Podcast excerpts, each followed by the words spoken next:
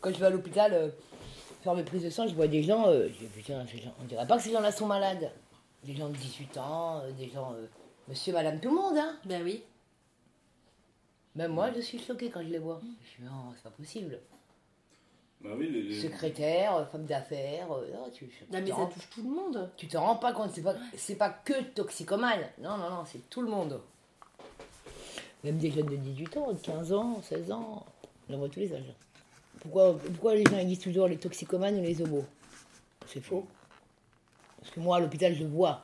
Je les vois, moi, faire leur, venir faire leur consultation et tout. hein.